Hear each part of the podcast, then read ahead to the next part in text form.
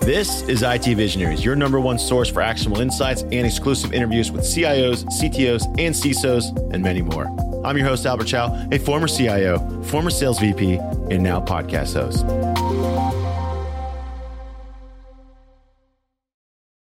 Discover Zayo's expansive network maps on their website and see where their network can take you. With low latency, reliable 400 gig and 800 gig enabled routes, it's the modern network solution you've been searching for. Welcome, everyone, to another episode of IT Visionaries. And today we have a special guest. His name is Jamie Holcombe. The name might sound familiar if you listen to IT Visionaries for a while. He's been on our show before. He's the CIO at a little organization we call the U.S. Patent and Trademark Office. Kind of a big deal. They assess technology with technology now. Jamie, welcome to the show. Hey, thanks a lot for having me. I'm really looking forward to speaking about all the great progress and results we've attained at the United States Patent and Trademark Office.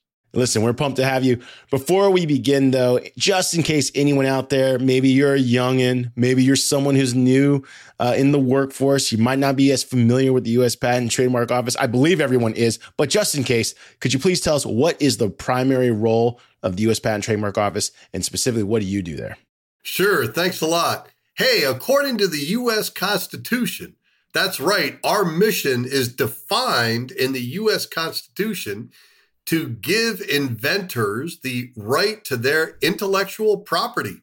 So, what we do is we award patents and we register trademarks. And it's a really great mission and a great duty because we see all the greatest innovations to spur our economy on to better progress. I mean, it's just fascinating the things that we do every day. We have about 8,000 patent examiners and we have about 800 trademark examiners, and each has their own unique role in accepting applications and ensuring that things are unique and novel such that nobody else can use your intellectual property. So it's a fascinating thing that we do that's very unique to the government.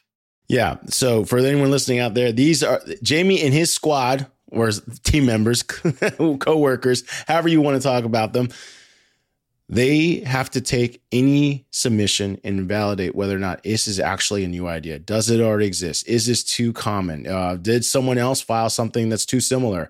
Uh, and in your role here is is to identify what is truly new, truly unique, and grant patents based on the fact that it is unique and truly new.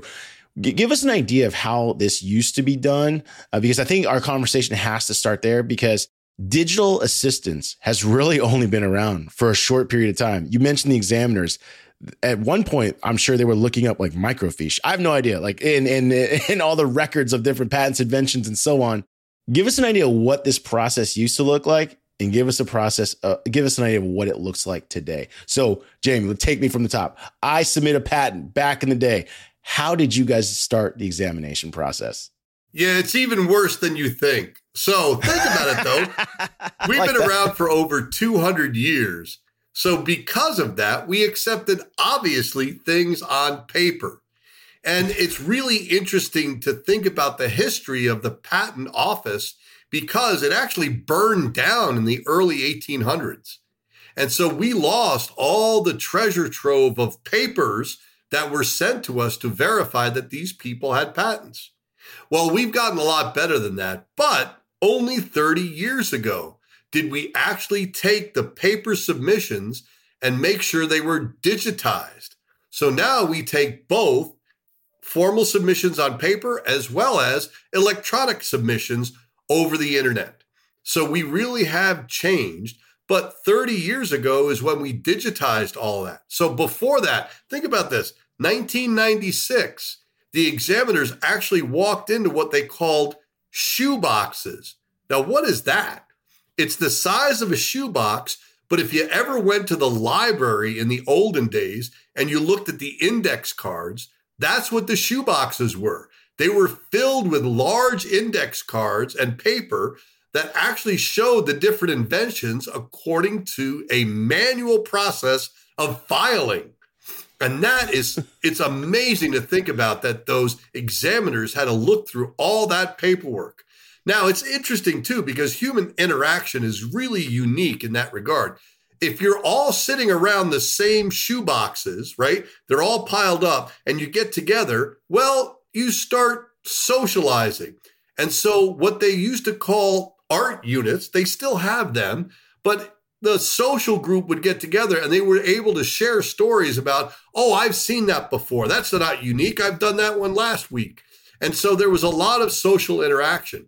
But now we've lost that group think because we are all remote and it's all digitized. So it has a lot to do more with the individual examiner and how they're able to find the prior art to see if it's unique and novel or if it's already been done.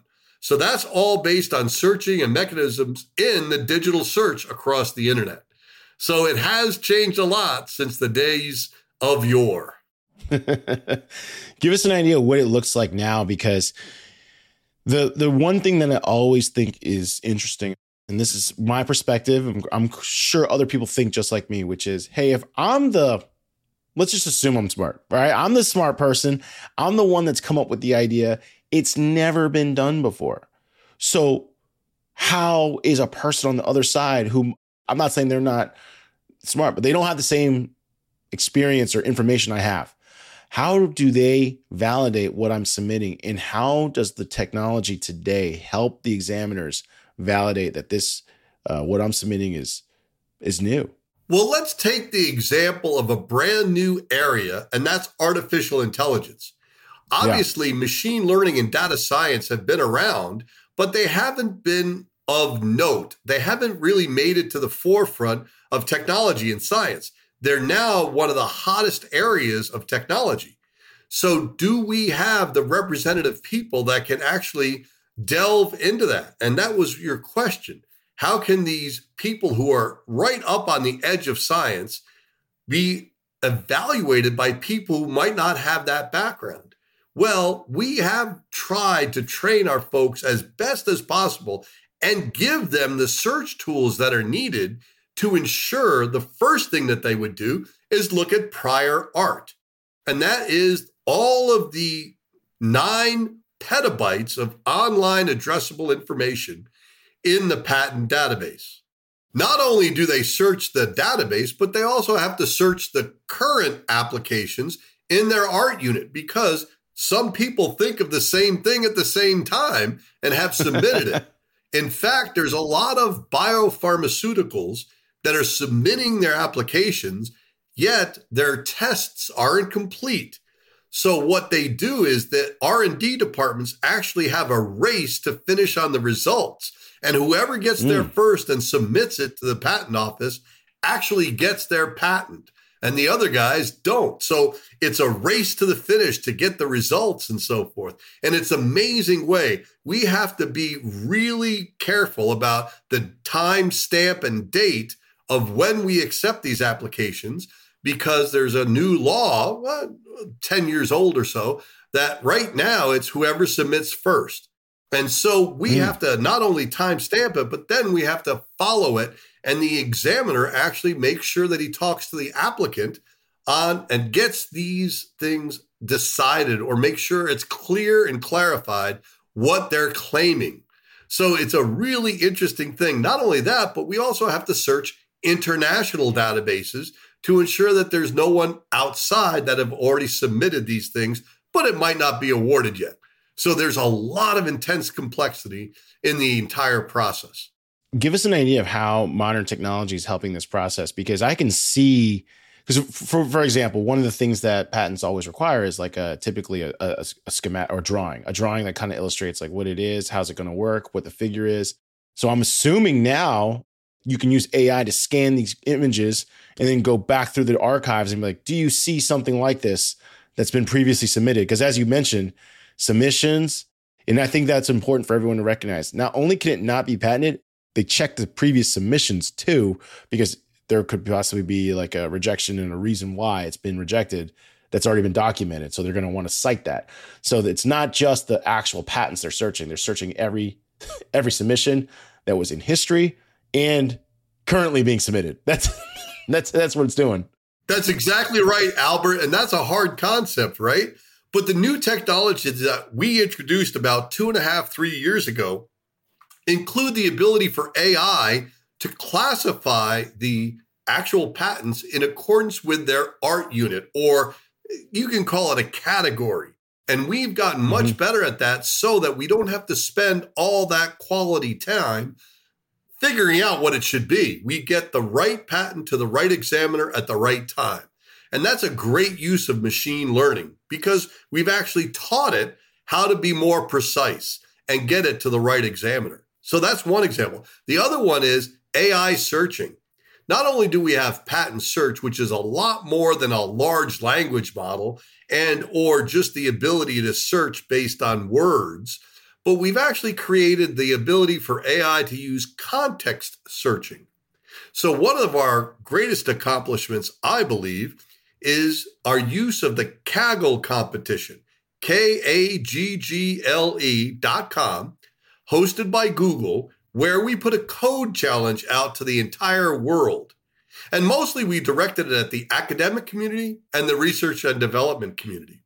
And in this code challenge, the first prize was 12,500, second prize was 7,500, and third prize was $5,000 for a total of $25,000 spent on this context phrase to phrase matching for patent search. And what does that mean?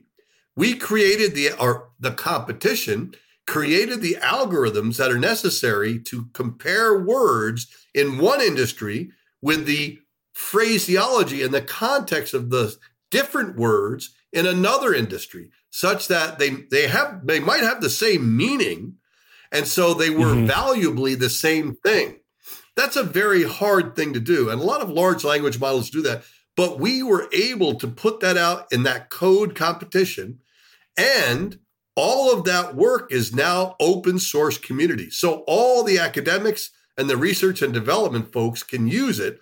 And we're using it in some of our context searching within the AI and ML part. So that's another way that new technology can be used by the examiners to help the quality and the speed at which we award or reject patents. The other thing that I'm guessing is you're going to stay busy. And one of the things that I remember, I remember this talk from uh, Toby Luke, who is the CEO of Shopify, and he talked about how his company actually took off during the la- during the 2008 recession because people were out of work, and more and more people were starting to start their own businesses. And I can see that happening again. There's probably a lot of people, if the market swings back a little bit, starting businesses, having ideas, sending you paperwork your way, and which brings me to this my next question, which you mentioned how important it is to have your record or submission, excuse me, time and date stamped. And it's got to be super accurate because if two competing patents are submitted at the same time, literally you're talking about seconds is the difference between saying you are the person that can commercialize, you are not the person who can commercialize, which is probably crazy to think about. What does it mean for you to have a network infrastructure open enough so that you aren't the blockage because I know I'm I'm imagining like all these pharma companies in during COVID were like, no, you didn't accept it. Like this is a network problem that I submitted early enough or whatever their reasoning would be. I'm sure there's you know some some arguments there. Give me an idea of what it means for you to set up an infrastructure so that it can handle all these submissions that are happening, get those those results, time, date stamped accordingly, and also you know, basically eliminate network excuses as the reason for not being awarded a patent, which I can't I can't imagine could get, get down to that, but it sounds like it's possible. If someone's one second ahead of me, that's it. That's right. When you think about network and submissions, you have to think about bandwidth and the ability to process, right? And so there's always two parts to that internet link. There's the part where the person gets on the backbone and goes across the hops within the internet.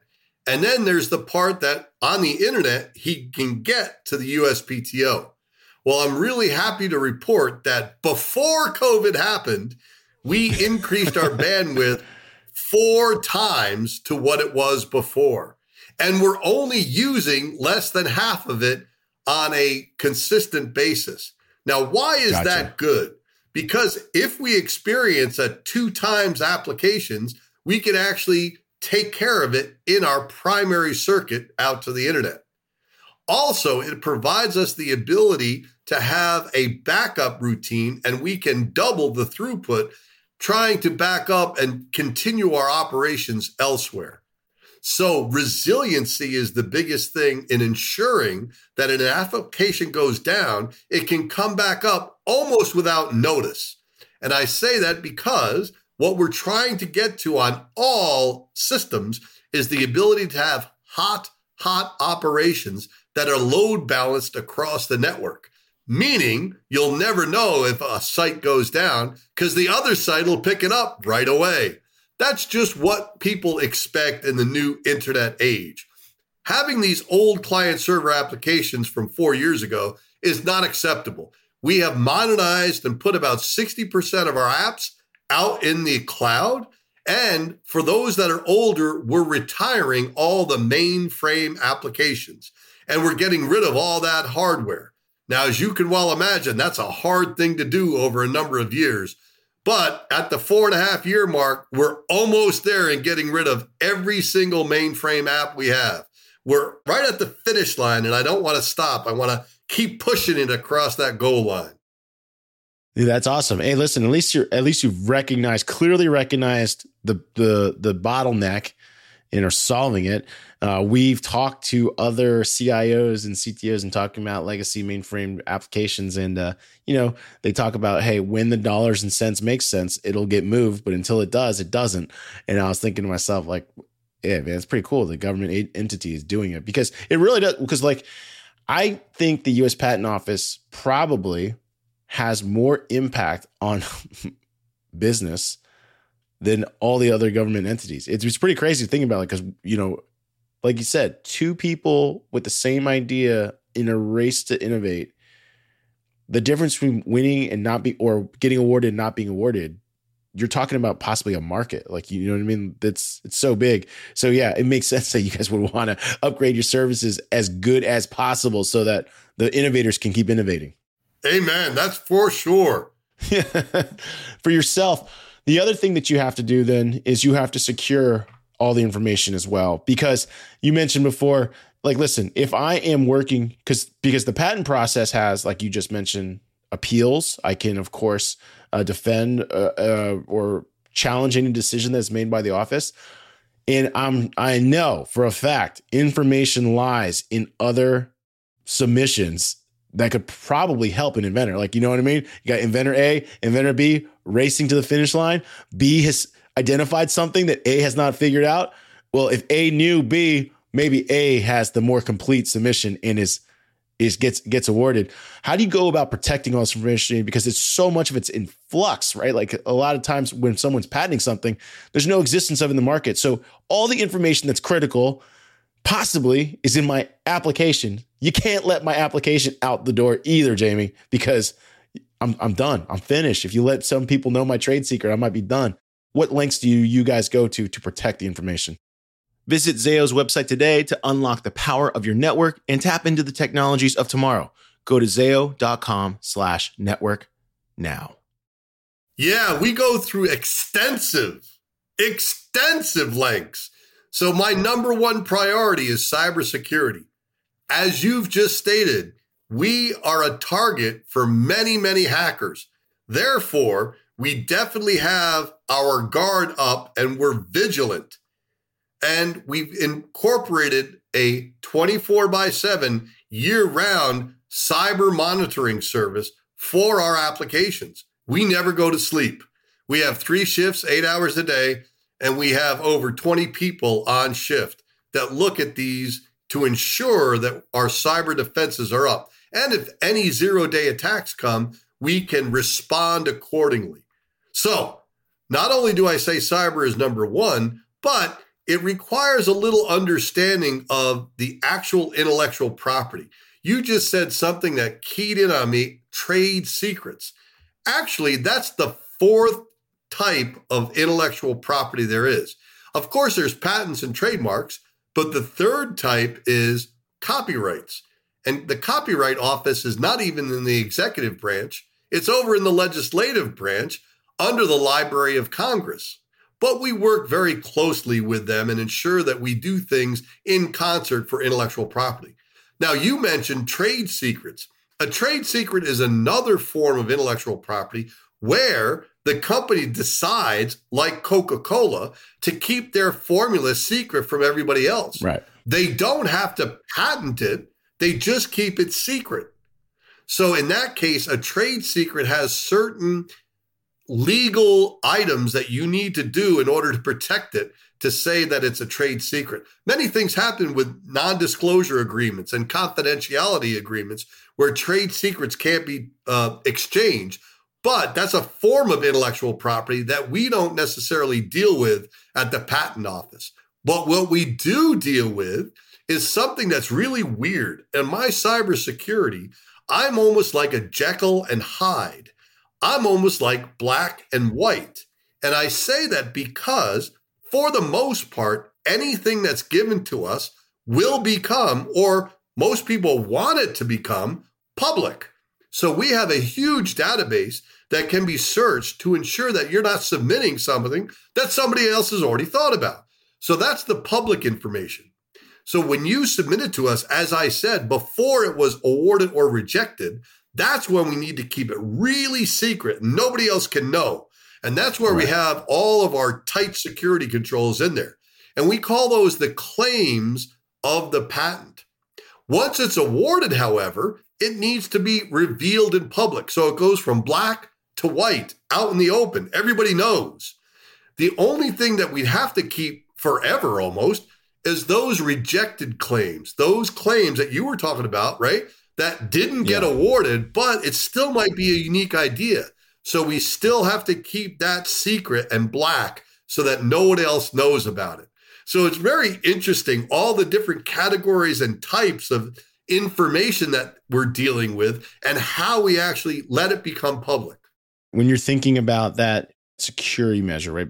How do you invest in uh, cybersecurity? Because you mentioned the around the clock teams uh, and so on. Are you constantly evaluating new vendors? Like, how do you go about thinking about protecting this information? Yeah, that's a great question because there's three categories that I think about when I think about cybersecurity. The first category is what everybody thinks of, and that is the cyber operations, which I just talked about the ability to prevent known hacks from coming in and defend in depth. There's a new characterization out there, a new way to think about security called zero trust. And we are implementing different zero trust applications in order to create both a defense in depth as well as a new zero trust environment where we verify and validate all of our different sessions. Now, that's 24 by 7 all year round, and that's a constant vigilance package. That's the first cyber operations.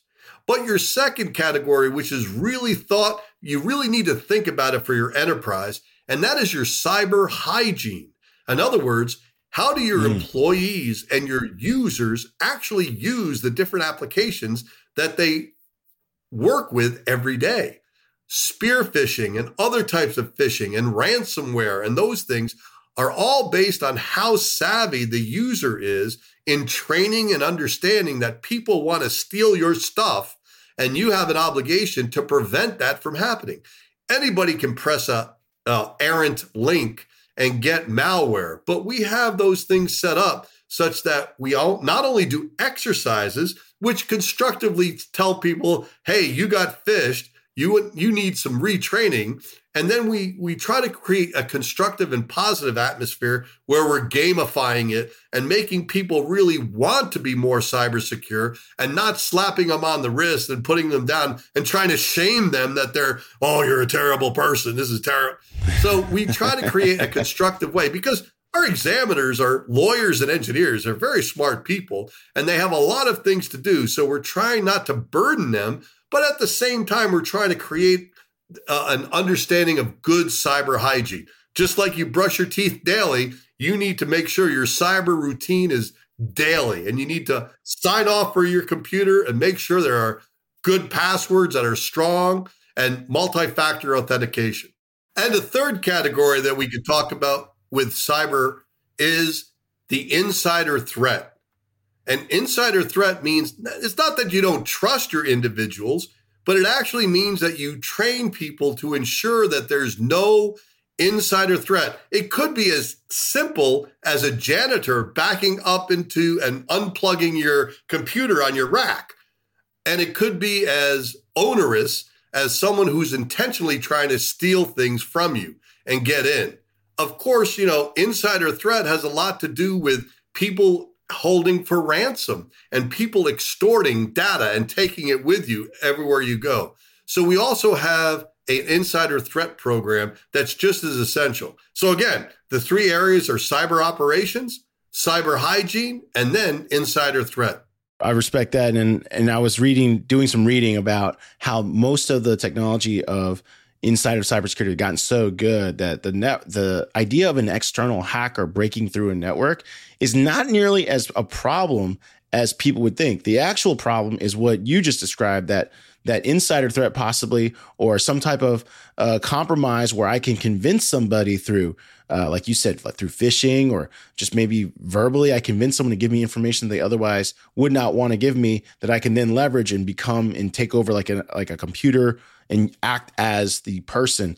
The insider threat thing is pretty interesting because we see more uh, let's say mixed living arrangements now where there's more people working from home. And it's all it takes is and this isn't nefarious but like it's possible because i work i've seen those like co-working offices. Like i mean you're working with tons of people from different companies and there's guests all over the place. And i don't know who these people are. So yeah easy, very easily if you're leaving your laptop open it's a problem very much so and i'd love to give this one you don't even have to have people around what about your dog who jumps up on your desk and hits the wrong keys because he's going after your lunch? Patent approved. How'd that happen? Oh yeah, the dog touched the button. it's pretty crazy. For yourself, one of the things that I always think that's interesting about, again, because the U.S. Patent and Trademark Office is evaluating new submissions that do not exist, and so your examiners and your team and your staff have to be thinking, I think, so critically because a lot of subjects probably are outside of their purvey of knowledge, meaning someone's submitting something so new and so novel, you might not really have any domain experience about it. So you have to go, like you said, and find associated things and like, was this possible or has this been submitted and so on. How do you go about recruiting the individuals that can do this job? Because it is such a I, I I feel like it's a big thinking job, uh, but in, it's also in service. So of course we know that private market technology uh, jobs are it's very competitive. Uh, the ask the uh, wages are super high. How do you go about recruiting the right people with this mindset to work at the USPTO? Because it's really a dynamic environment. You got to constantly thinking about things that are possible, even if you don't really know what the guys or the person is saying. That's the way I frame it. Exactly. So we have three areas of recruiting. It's separated into entry level, mid level, and then senior level. And of course, the entry level is directed at academics, you know, people who are coming out with this new technology. And we're trying to bring them in as lawyers or engineers as the first step in a career at the PTO. What I think is really crazy is the average tenure of folks here is 22 years. And we have over 13,500 employees who are federal wow. workers. Normally at 20 years you you retire. When I said the average tenure, people are retiring here at 35 and 40 years of service. So it's a great place to work and there's a lot of challenges. That's why people like it. It challenges their intellect and they have the ability to earn a good living that's pretty stable and secure. Now, of course, if you're looking for a startup and the challenge of, you know, high stake Silicon Valley, probably not the place you're going to come to is the government. But we do have that mid level or senior level recruiting where we found that people coming out of the military, people serving at other government locations, they love to come to the PTO because of the challenge and the security. So we first appeal to people's patriotism and the mission of technology uh, challenge. And then third, it's a great place. It's stable and secure. It's a good place to work. It's one of the best places to work I've ever been. And uh, it, it's fantastic. How do we actually appeal to them? That's a personal decision. And that's why, you know, we have over 8,000 examiners and it's all personal, right? It's all why do they come? They're spread out all across America. And most of our work is fully remote. And so that's another appealing thing. People can work in Peoria or San Francisco, Waterloo, or wherever. As long as it's within the confines of the United States, we're good to go. Well, listen, that's pretty awesome because I'm just keep thinking about what is necessary now to be a good examiner. It just keeps the stakes just keep rising. The amount of innovation that's happening, more, more, it's just more and more rapid pace at all the time. So you're gonna have to keep you're to have to keep upgrading, Jamie. You're to have to keep doing what you're doing. You're to have to keep upgrading legacy systems. You're to have to keep implementing new technologies that help you search, identify, recognize information faster. I look forward to the day when this becomes a flawless process where it's like, you know, just a couple months, you know exactly what's going on. Who knows? Could you get it done to a day? I don't know. Because is there a future where the US Patent and Trademark Office could give a decision within a day? That'd be insane amount of research in one day. I don't know. That should be your goal. you know, I love that goal because I think rejections can happen a lot quicker than awards. And why do I say that? Because if something matches, it, you should give it enough thought to have quality in it, but you should have a quick way to say, look, this should be rejected because of these 50 items. And then with wow. the preponderance of evidence, it's going to be hard to appeal. So rejection should occur really quickly. Now, awards is another thing, so might take a little longer, and you always worry about the quality of that because if you're just giving a short shrift on a week, it's like you really haven't thought about it. That's not fair. So there's a lot yeah. of different back and forth about what's good quality and what's quick service.